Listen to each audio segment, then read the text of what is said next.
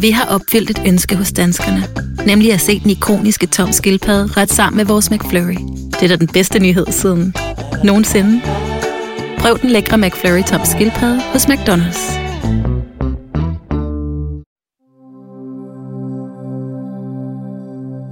Det største bedrag, det er, at han har fået mig til at lyde som om, at jeg var helt galt på den. Det at vide, at der er noget, men man ikke, man ikke kan bevise det. Man, man bliver faktisk lidt skør til sidst.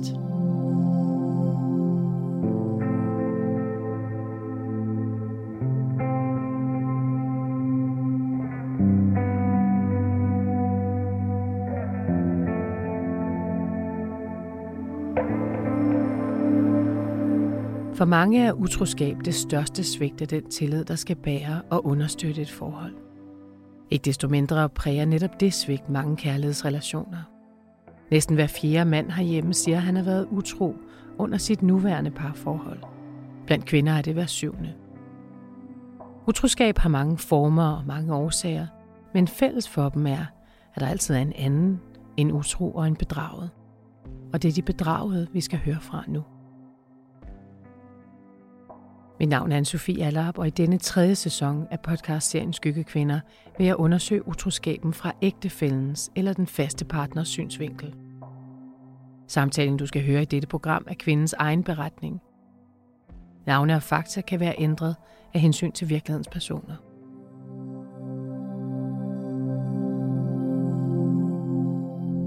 Du skal nu høre Sofias historie. Den starter på den første dag på hendes nye studie – hun har en kæreste, men denne her første dag træder der en medstuderende ind i klasselokalet, som ændrer alt. Jamen, det lyder som en film, men så skete der bare noget. Jeg så ham, og vidste, at ham skulle jeg bare have. Jeg blev forelsket i ham fra det øjeblik, jeg så ham.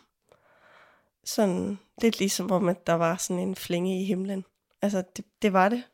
Og øhm, hvad var det, du godt kunne lide ved ham? Jamen, han, han, var, han så ud lige præcis som lige og mig. Øh, og hans fremtoning, øh, selvsikker, men ikke sådan overdrevet.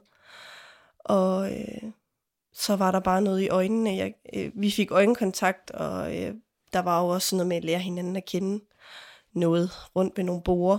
Og øh, der håbede jeg også hele tiden, at vi kom i kontakt med hinanden. Og da jeg hørte ham snakke, blev jeg endnu mere forelsket. Altså, det var sådan en øh, forelskelse, der var sådan en, jeg kan næsten ikke trække vejret forelskelse. Og det blev det hen over meget kort tid. Altså, Hvordan, hvordan så han på dig? Hvordan agerede han? Det kunne jeg også mærke, at han... Altså, det, det var i hvert fald den følelse, jeg fik. Og så var der ligesom noget fredagscafé, og så øh, endte vi med at sidde ved siden af hinanden, og jeg kan huske, at han sådan sidder ved siden af mig, og mit lår rører hans, og det var ikke noget, men det var bare det bedste. Og så siger han et eller andet med hans kæreste, og så tænker jeg bare, ah, ikke? Og det er jo egentlig åndssvagt, for jeg havde jo selv en kæreste. Øhm, det sker ligesom fredag, vi starter jo der om mandagen på det her nye. Og øhm, jeg tager hjem men vi kommer til at skrive sammen i løbet af weekenden, når det bliver hurtigt meget intenst, og vi kan også godt mærke, at vi skriver sammen på en måde, som ikke er i orden, når man har en kæreste. Øhm, og vi ses om tirsdagen efter weekenden, og kysser, og har det rigtig godt sammen. Altså bliver forelsket i hinanden, og han bekræfter mig ligesom om, i, at han har det på samme måde med mig, og der var, det var det gik meget hurtigt, men der var bare ikke nogen tvivl, vi skulle være sammen. Det var meget stormfuldt. Og jeg går fra min kæreste, og han går fra hans. Og øh, jeg flytter ind i sådan en lille etværelseslejlighed. Og han flytter faktisk med ret hurtigt. Altså alting går meget hurtigt. Hvor gammel er I på det tidspunkt? Ja, var jeg 22, og han var 21. Ja. Og så går der ikke meget mere end et halvt år, og så bliver jeg gravid. Og det var, det var ikke meningen, men det var heller ikke, ikke, vi vidste godt, det kunne ske, men vi havde ikke tænkt, at det skulle gå så hurtigt. Altså vi, vi snakkede meget om alt det, vi gerne ville med hinanden, og, det, Og det var, øh, set i bagspejlet, gik det vildt hurtigt. Men det var bare det rigtige lige der. Og, og, og jeg var slet ikke i tvivl om, at vi skulle være sammen, så hvorfor skulle vi ikke bare altså, have et barn sammen? Og, så, så, så vi fik, ja, vores datter. Øh, Hvordan er den graviditet? Jamen, øh, altså udover en masse kvalme, som jo, for, som jo er med sådan noget, så, så var den god, og han var meget, øh, altså han sørgede ligesom på, at vi fik et sted at bo, og han var meget øh, opmærksom på mig, og på alt det her, og han var meget med, med til alle besøg, med til alle scanninger, med til alle jordmorbesøg, og vi, vi var studerende, så vi havde også, vi var meget sammen, altså både i graviditeten og, og, og, og da hun bliver født. Øhm, så, så, så han, der var ikke, altså han var, altså han var perfekt i den fase der, der var slet ikke noget. Sofias datter kommer til verden, og samtidig bliver Sofia ramt af en fødselsdepression, der kommer som et chok for parret. Sofias kæreste er en stor hjælp, men da deres datter er tre måneder, og Sofias fødselsdepression er på sit højeste, opdager hun noget.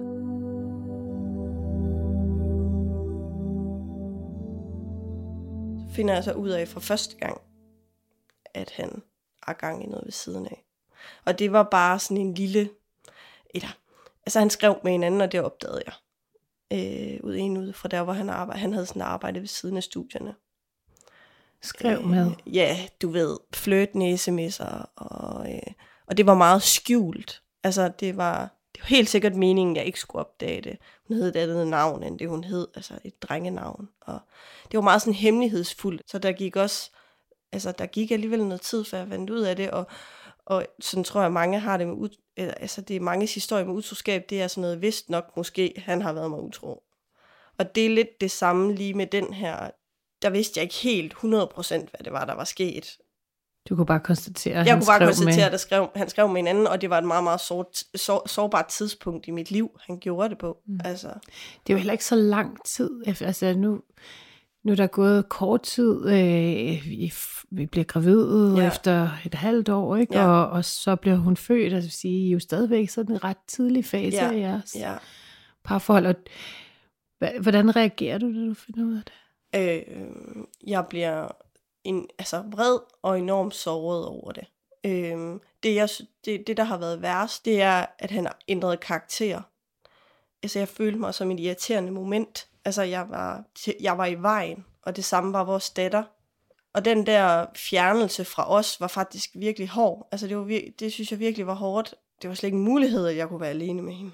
Og jeg var også sindssygt forelsket i ham. Altså, så det var jo vildt sårende. Hvordan fandt du ud af det?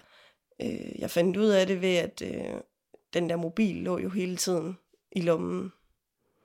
Og så lige pludselig så kommer der en, en besked fra en, jeg ikke ved, hvem er.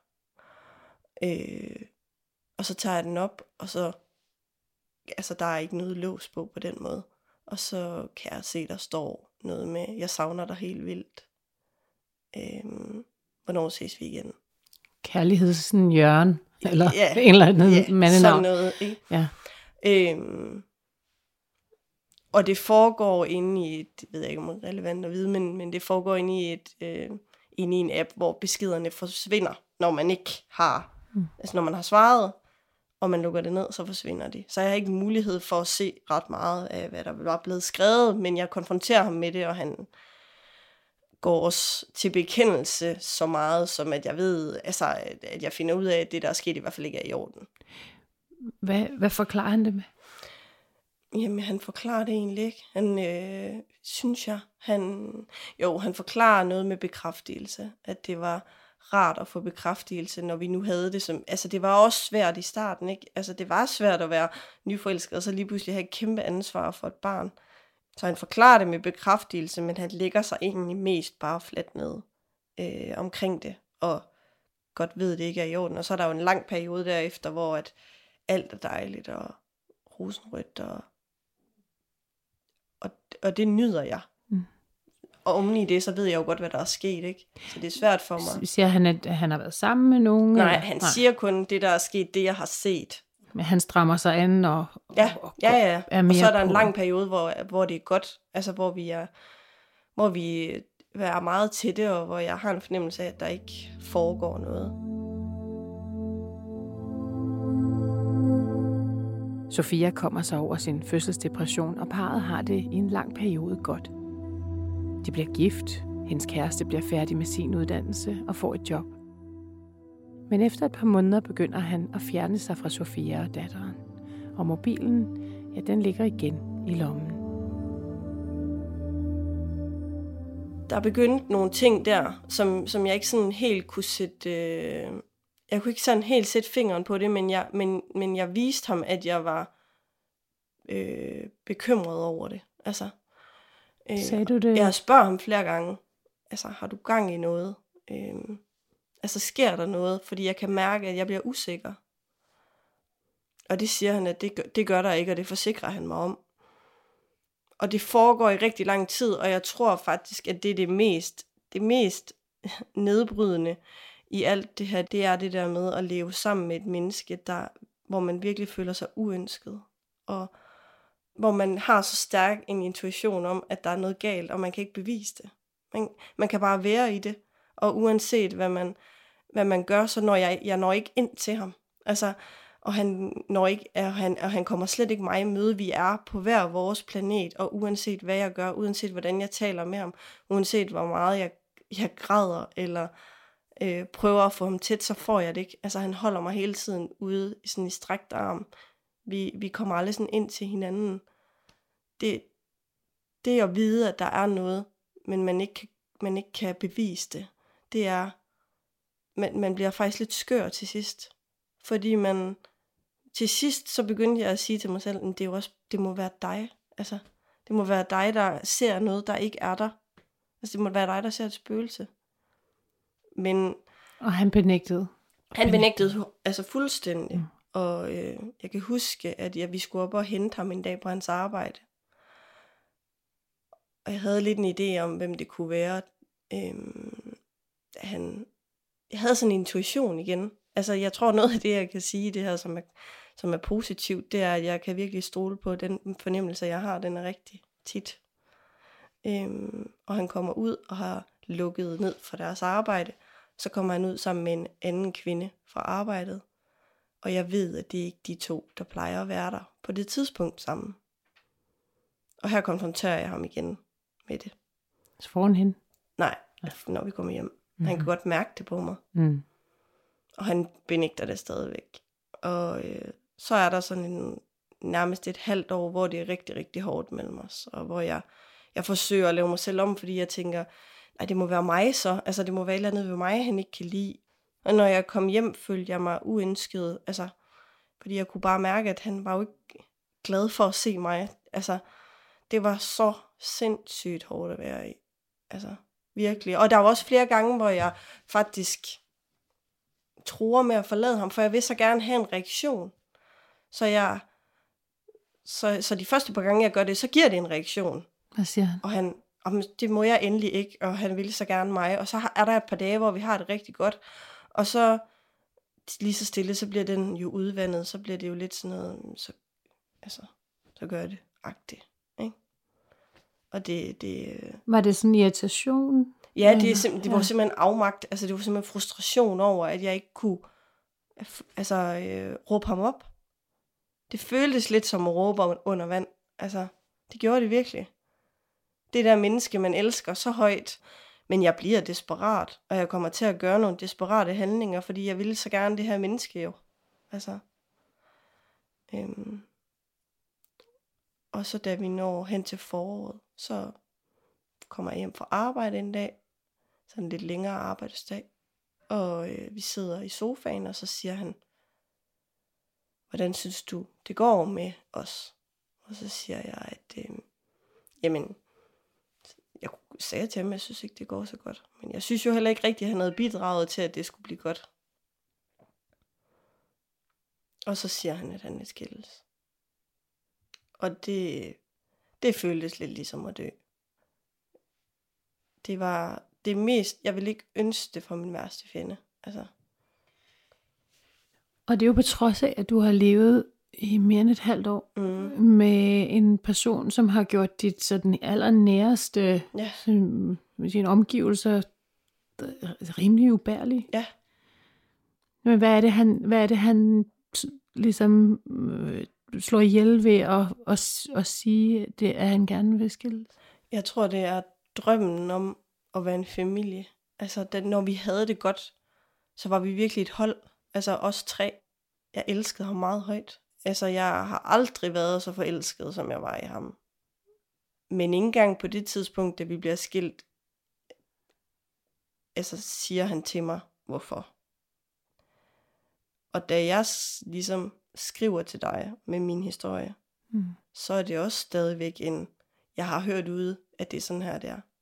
Det er først for 14 dage siden, at jeg skriver til hende, jeg har en formodning om det er, at mødes med hende, og får alt på bordet.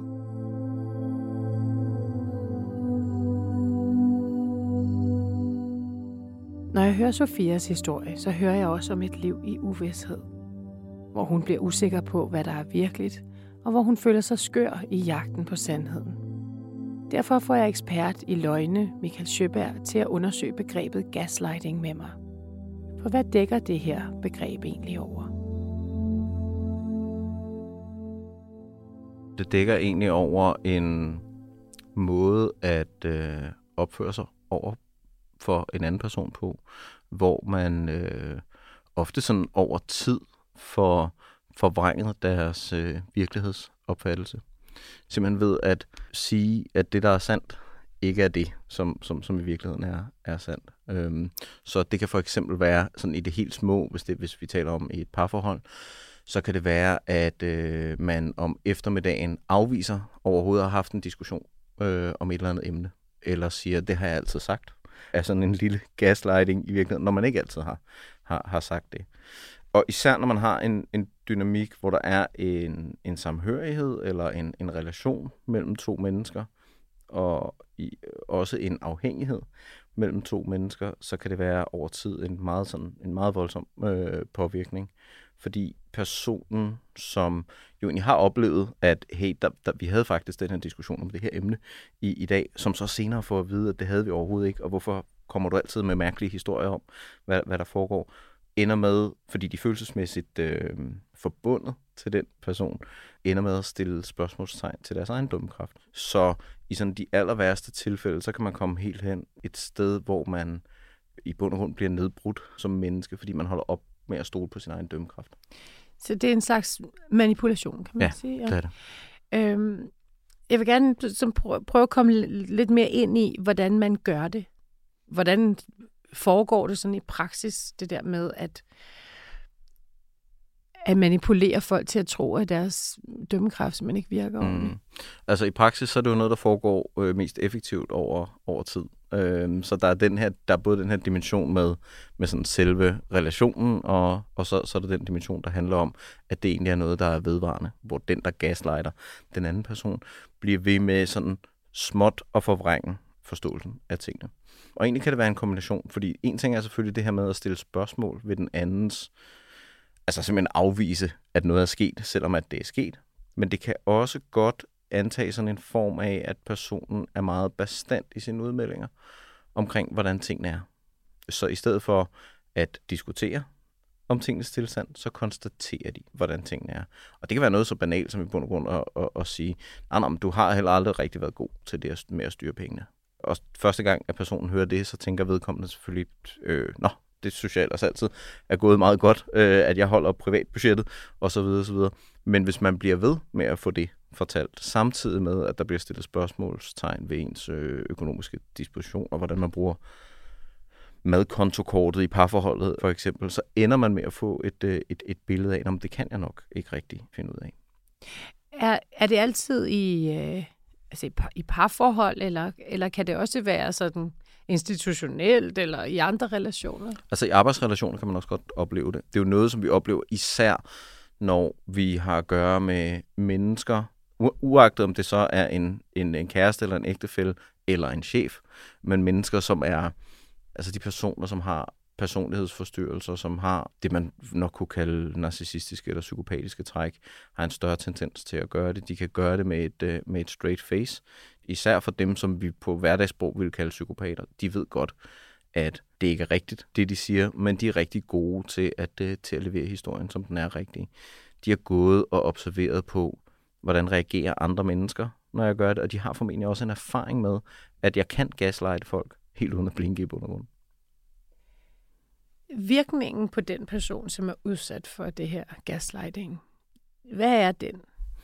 Jamen, grundlæggende så er den nedbrydende i forhold til ens øh, selvværd og selvtillid. Man kommer simpelthen til at øh, holde op med at stole på sin egen øh, dømme, dømmekraft. Vi ved, at folk får dårligere, får dårligere selvværd.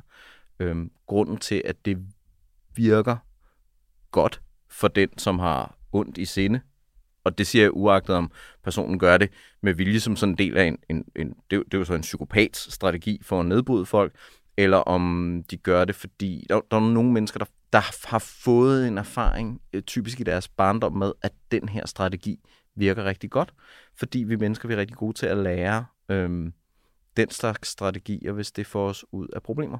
Så hvis man fra en ung alder, det er jo især sådan, vi, vi, er, vi taler her om mennesker, som er ofte mere intelligente end, end, øh, end, end, sådan, end, end sådan gennemsnittet, som er gode til at, i citationstegn til, til, at, øh, til at gaslighte.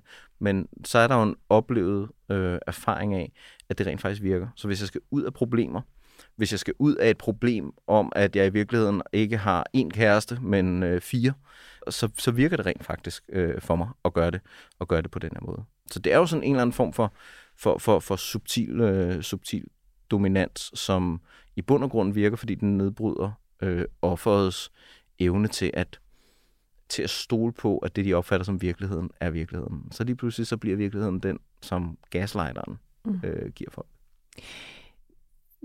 Man oplever tit det her foregå øh, over længere tid øh, i, i parforhold. Øh, hvorfor finder man sig i det?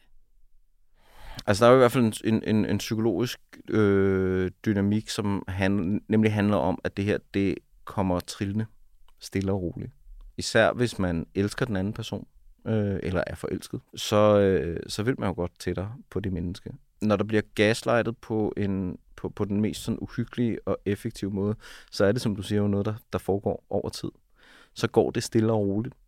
Øh, og det kan godt tage udgangspunkt i noget, der er reelt. Altså så noget, der er noget, der rent faktisk er sket. Øh, noget, hvor at øh, den person, der bliver udsat for det her, måske selv har en snært af dårlig samvittighed over, lige der havde jeg ikke, hvis vi tager det eksempel med, med penge, lige der havde jeg faktisk ikke styr på det, eller måske skulle jeg ikke have brugt de penge på den nye taske, eller, eller, eller, eller hvad det nu er. Og så bliver den lille detalje, den bliver forstærket øh, til, du er dårlig, øh, du er dårlig med penge. Og vi mennesker, vi er påvirkelige over for, hvad andre mennesker synes om os, og så er det klart, at den person, som er allernærest, har bare en kæmpe stor indflydelse. Så i bund og grund, så kan man ende i en situation, hvor at den, der laver gaslighting, i virkeligheden bestemmer over, hvad er min egen, hvad er min egen virkelighed. Det er del med svært at, øh, at gøre op med.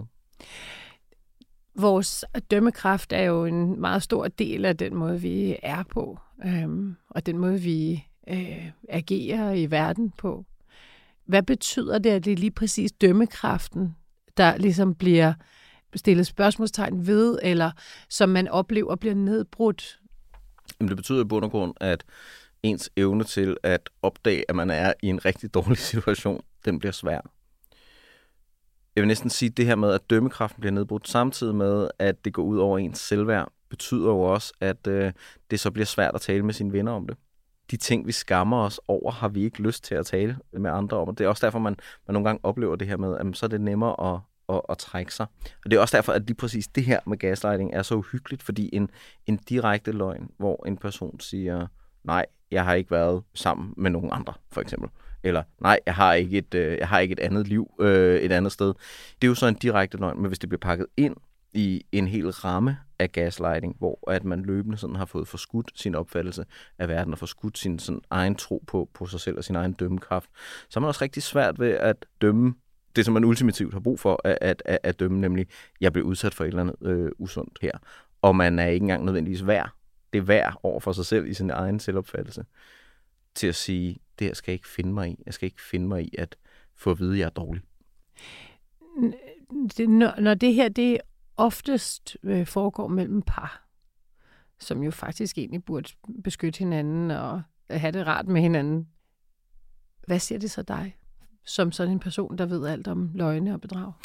Det er jo, altså, vores parforhold er jo den nærmeste relation.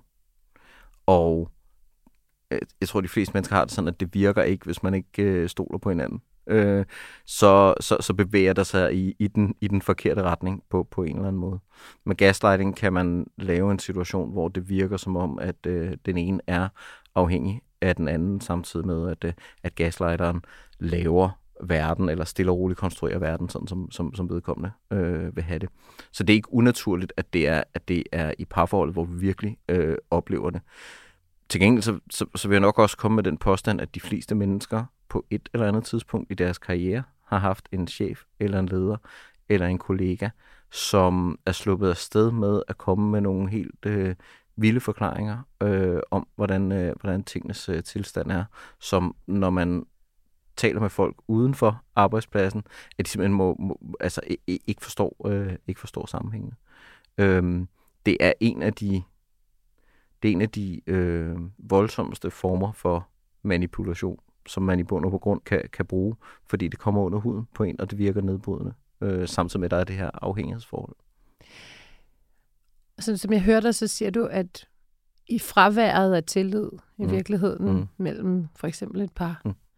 så kan denne her form for manipulation ligesom være et, et, et, et blændværk, der, der ligesom øh, øh, skjuler, at der ikke er tillid tillid. Mm, ja, altså man, man kan jo sige det på den måde, at når man gaslighter, så laver man jo typisk en historie. Hvad skete der rent faktisk der? Det virker, fordi at øh, den ene part har brug for, at det skal være sandt i bund og grund.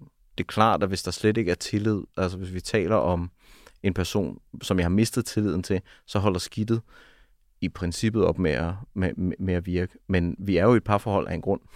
Enten fordi, at øh, vi elsker den person, som vi er sammen med, eller fordi vi på en eller anden, måde er blevet øh, afhængige af dem. Om det så er økonomisk, eller noget, som tit er overset, at man er afhængig af relationen øh, eller status quo i, i sit liv på en eller anden måde. Så jeg tror, udfordringen er, at der skal rigtig meget til for at sige, at man ikke har tillid til det, den anden person siger. Altså, så sætter man relationen på spil. Jeg er nødt til at gå til den person, der gaslighter dem, og være meget direkte over for, for personen, og meget kontant over for personen. Og det eneste, jeg kan forvente, det er, at jeg får noget mere gaslighting smidt i hovedet alligevel. Jeg, jeg, jeg kommer formentlig aldrig til det punkt, eller personen kommer aldrig til det punkt, hvor at den, som har lavet alle historien, ender med at sige, at det var også, øh, det var sørme også rigtigt, og det må du sørge med undskyld selv hvis man konfronterer folk med den her slags ting, og især den her type løgne, som det i bund og grund er, så får jeg ikke det udbytte, jeg sådan emotionelt har brug for, som er, at der er nogen, der rent faktisk siger, ej, det må du sgu undskylde, eller det er også, øh, det er også mig. Der kommer bare mere af det. Det bedste, man kan gøre med den type mennesker, er jo så, i hvert fald i min bog, at flytte dem, eller flytte sig væk fra dem, og, og fjerne dem helt fra ens liv. Ikke?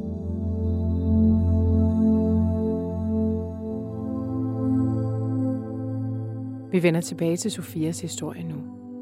Hendes mand vil skilles, men vil ikke give hende konkrete svar på, hvorfor. Han vakler kort tid efter i sin beslutning og skifter de få forklaringer, han er kommet med, ud. Sofia kan ikke finde sammen med ham igen, for svigtet er for stort, men hun vil stadig gerne høre sandheden og giver ham mulighed for at fortælle om det forhold, som hun tror, han har haft med kollegaen. Og jeg kan huske, at han sidder her i min stue en dag, og jeg siger til ham, nu har du muligheden for at fortælle mig, så vi i hvert fald kan være hinandens venner og fortrolige måske, hvad der skete dengang. Og han siger, at der foregik en fløjt. På et arbejdsplads? Ja, på hans arbejdsplads med hende, jeg godt vidste, eller havde en fornemmelse af, at det var. Men at ikke mere end det. Det var det. Så det var ikke der. Jo, så havde hun nok havde haft en fornemmelse af, at de skulle være sammen.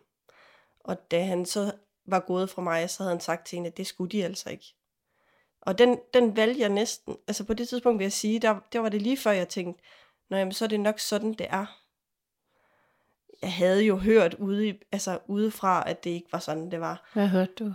Jamen, jeg hørte, at, at de havde, øh, at flere af kollegaerne på deres arbejdsplads havde kommenteret, at det ikke var så, at, at det skulle de, altså, det ikke var smart af ham at gøre det, han gjorde. Og, og øh, han havde også nævnt for en af sine venner, at han stod i et dilemma, for han var glad for hende, men han var også glad for mig, og han havde jo sin familie. Så der var sådan flere ting. Øhm. Så det var sådan, det var, det var virkelig svært, det der med, at jeg faktisk ikke 100% vidste, hvad der var sket. Og øh, var også lige ved at skrive til dig igen, jeg prøver, jeg kan ikke lave den her historie, for jeg ved faktisk ikke 100% hvad der er sket. Nej. Og der, øh, der vælger jeg så fordi jeg tænker også, at det, det her det er muligheden, jeg har for at gøre den her historie til min. Og ikke noget, jeg er blevet udsat for. Men kunne bruge det til noget. For jeg har ikke lyst til at være den, der bliver udsat for noget. Altså på den måde. Det ved jeg godt, jeg er blevet, og det er ikke i orden. Men jeg vil virkelig gerne have, at den her historie bliver min. Øhm, og jeg skriver, jeg ved jo godt, hvem hun er. Og øh, dengang jeg fandt ud af, at de havde haft en fløt, skrev jeg en meget vred besked til hende. Hvad skrev du?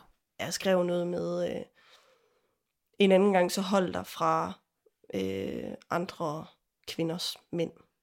Altså sådan noget, ikke særlig øh, klogt, men ikke noget sådan grimt, grimt men... Fik du men, svar? Nej. Øhm, men jeg skriver til hende her for ja, 14 dages tid siden, at øh, hej, det er hun hedder. Jeg tager chancen. Har du lyst til, at vi snakker sammen?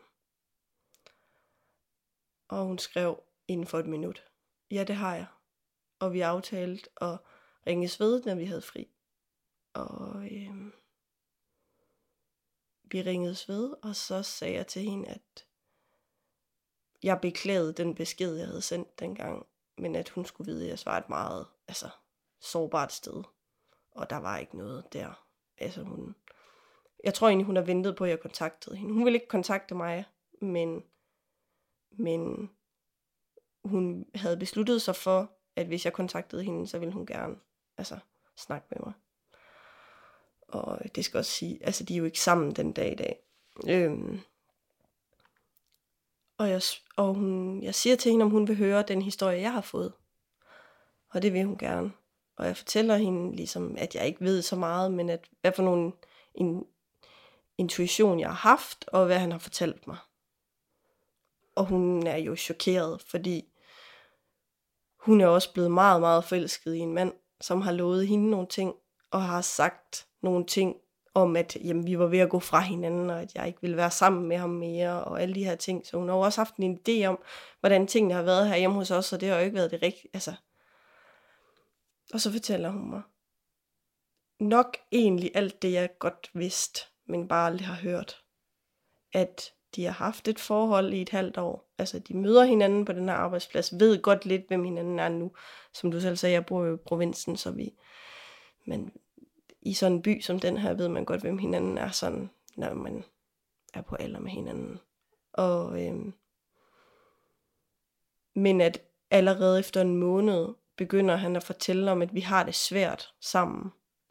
Hvor han siger til mig, der føler jeg nok allerede første gang, at han er der følelsesmæssigt utro. Og det, det har jeg egentlig aldrig tænkt over, men ja, det var der græns, det der grænseoverskridende. Han har fortalt noget så privat til et menneske, han nærmest ikke kendte på det tidspunkt. Og så tror jeg ligesom, at hun finder ham lidt i det her medlidenheds altså, hun får medlidenhed med ham, og, og bliver altså, vild med ham egentlig lidt på samme måde, som jeg gjorde. Altså, blev forelsket i, i ham. Det er i hvert fald det, hun siger. Og øhm, på det her tidspunkt, der er coronaen lige, det, det må være en anden bølge, tror jeg måske det er. Og øhm, han siger til mig, at de skal til på arbejdet flere. Det var dengang, man ikke bare kunne blive testet. Sådan, der var ikke, man blev ikke bare lige testet, sådan, så kørte man nogle gange efter det og at de skulle køre lidt efter det. Og han beskrev ligesom, hvem der skulle med på den her køretur. Og sådan. Altså, det var en helt løgn, der blev bygget op jo. Og, øh, der fortalte hun mig så, at det var så første gang, de var alene. Det var på den her køretur. Han havde jo ikke nævnt hende dengang. Og at de kys- det var første gang, de kyssede. Og at så starter der ligesom en besked, altså korrespondence mellem dem, og de ses jo på jobbet, og, og øh, jo hver eneste dag i hverdagen i hvert fald. Men at de et halvt år har et forhold med hinanden. Han havde også et, øh, et job ved siden af det der job, øh, om, hvor han en, en hverdagsaften i ugen var der på, på, på det job, og hvor han altid sagde, at han havde fri klokken 22. Men han havde i virkeligheden fri klokken 21, og så var han hjemme ved hende. Og det var så grænseoverskridende, da hun fortalte mig det. Så sagde hun ligesom, jamen nærmest ordret, ja, og så ved jeg, at han har fortalt dig, at han har fri klokken 21, for, eller 22 fra det job, men han havde i virkeligheden fri kl. 21, så var han her ved mig. Hver tirsdag. Altså, det er bare... Det var så... Hvad, hvad følte du, da hun fortalte alle de ting, som du jo havde mistænkt, men ikke havde fået på nogen måde bekræftet for ham igennem flere år? På en eller anden måde, altså en ekstremt vrede. Virkelig. Sådan... På hende? Nej, på en eller anden måde ikke. På, jeg, jeg blev en, nej, fordi jeg kunne mærke, at jeg også talte med et menneske, som også bare var blevet vildt forelsket i en mand, der jo havde lovet hende en masse ting. For øh, som jeg jo, altså, hun, han havde jo også bare hele tiden sagt, så skal vi lige over julen, så skal vi lige over nytåret, så skal vi lige over ja, min fødselsdag, og hans fødselsdag, og vores datters fødselsdag. Og til sidst, så havde hun stillet ham stolen på døren og sagt, at nu var det nu. Øhm, og så havde han så gjort det. Og jo åbenbart fortrudt det. Og det forstår hun stadig heller ikke rigtig noget af. Og det gør jeg jo egentlig heller ikke.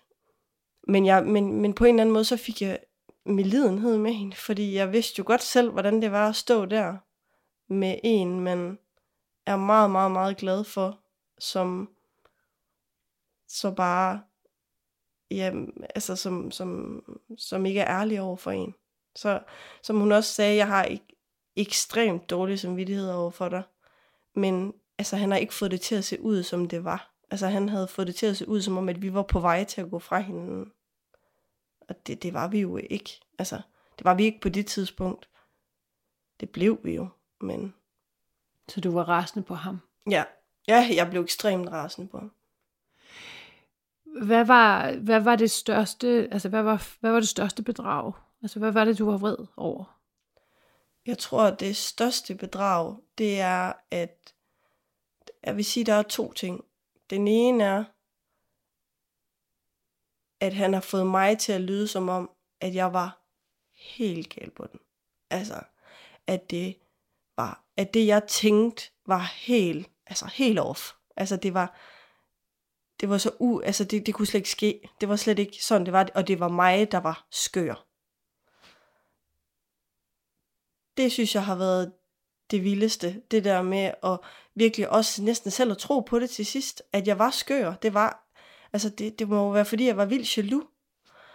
Øhm, og så var det, at vi står her med, vi er en familie med et lille barn, og du vælger, når du synes, det er svært ikke at kæmpe, du vælger at gå ud, og så finder du noget andet. Altså, fordi det, og det har han jo så altså bekræftet over for mig, at det er bekræftelse. Det handler om. Og jeg, og jeg konfronterer ham også med det, de der, fra, altså efter jeg har snakket med hende. Og heldigvis ligger han sig fuldstændig fladt ned. Og det er godt, fordi ellers så ved jeg simpelthen ikke, hvordan jeg havde taklet det. Og, og nu her efter jeg konfronteret ham med det, så, så snakker han næsten om det, som om, at det er en anden person, der har gjort det. Jeg ved også, at han er igennem nogle vilde ting med sig selv personligt. Og jeg ved også, at der er ar på sjælen. Altså, mm, det er svært, når man er lige der, hvor jeg er. Jeg kan jo kun tale fra det sted, jeg er lige nu, og jeg er stadigvæk et sted, hvor der er vrede. Og den vrede, den er jo altså, selvfølgelig helt åbenlyst over øh, bedraget, øh, over den måde, han har behandlet dig, og den, alle de løgne, der, der er. Men hvordan har du det med at have, have startet dit voksenliv sammen med ham, og, og med alt, hvad det indebar? Det synes jeg er en vild bagage. Altså, den, den synes jeg er så hård. Altså, øhm, og noget af det, jeg også har sagt til ham her, efter jeg har fundet ud af det, jeg har fundet ud af, og, og efter det har været sådan her, det er, at øh, jeg er virkelig ked af, at det, at det skulle ikke, at jeg skulle, at jeg skulle prøve det. Altså, det, utroskab er en ting, men det her med at være udsat for en løgn, der er så, altså som har nedbrudt mig, for det har den.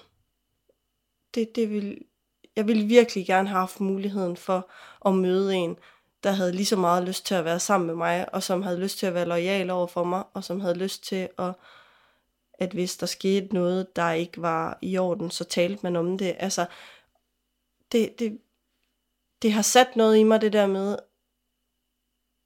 jeg ville ønske, det ikke var sådan, men det har sat noget i mig, det der med, at jeg så den, hvorfor gør man det mod mig? Hvad har, hvad har jeg gjort for, at det der, det skulle komme, overgå mig? Altså. Du har jo været altså, helt nede i, i kuldkælderen øh, i løbet af det her forløb. Ikke? Mm-hmm. Altså, kan du mærke stadigvæk nu øh, reaktioner, eller at de, nogle af de her spøgelser, at de rumsterer nogle, ja. nogle steder i dig? Altså, jeg kan mærke det i forhold til det nye, jeg, jeg ligesom har fået med min, altså med ham, jeg har mødt, at, at øh, han, han lider en lille smule under det. Altså, ja, vi er gode til at snakke om det, men øh, ja, jeg øh, er påpasselig med at logge ind, og jeg er... Øh, jeg passer på mig selv, altså enormt meget. Øh, og værner rigtig meget om det, jeg har. Så jeg sådan, altså for eksempel også rigtig dårlig til at spørge om hjælp. Altså sådan til, det kan være praktiske ting, altså som kan være svært for mig som kvinde lige at ordne selv, eller noget, jeg ikke lige kan finde ud af. Øh, fordi så føler jeg, det skal ikke være sådan, jeg skylder noget. Altså, jeg vil, jeg vil virkelig gerne så meget selv, hvor han så også nogle gange siger til mig, det er også helt okay, at du lige spørger om hjælp. Altså, jeg vil, jeg vil rigtig gerne hjælpe og du skylder mig ikke noget for det. Øhm, men ja, jeg, og jeg er heller ikke, altså jeg er heller ikke der i processen endnu, hvor jeg kan sige, at jeg er kommet videre fra det. Det er jeg ikke. Altså jeg, det, det er stadigvæk øh, enormt sårbart, og jeg føler mig stadigvæk enormt såret over det. Altså, jeg vil sige, den der, øh, jeg snakkede på et tidspunkt med min mor, som også jo er blevet skilt fra min far, som også sagde, det der med at være en familie, altså øh, det at miste det, at være en familie, det, det tab kommer man så nok aldrig helt over, og det har jeg også accepteret. Men jeg er også kun 28, og jeg vil gerne have flere børn, og jeg vil enormt gerne give min datter det, den oplevelse af at være et, et hold igen, altså være en familie. Så jeg vil gøre det igen, men jeg tror aldrig, jeg øh, helt mister, øh, eller helt kommer af med den dårlige samvittighed over, at jeg ikke kunne give hende den familie, som jeg gerne ville give hende. Men jeg håber på et eller andet tidspunkt, at jeg når dertil, hvor jeg tænker, at det også har været en gave for mig at gå igennem det her, altså på en eller anden måde, ikke?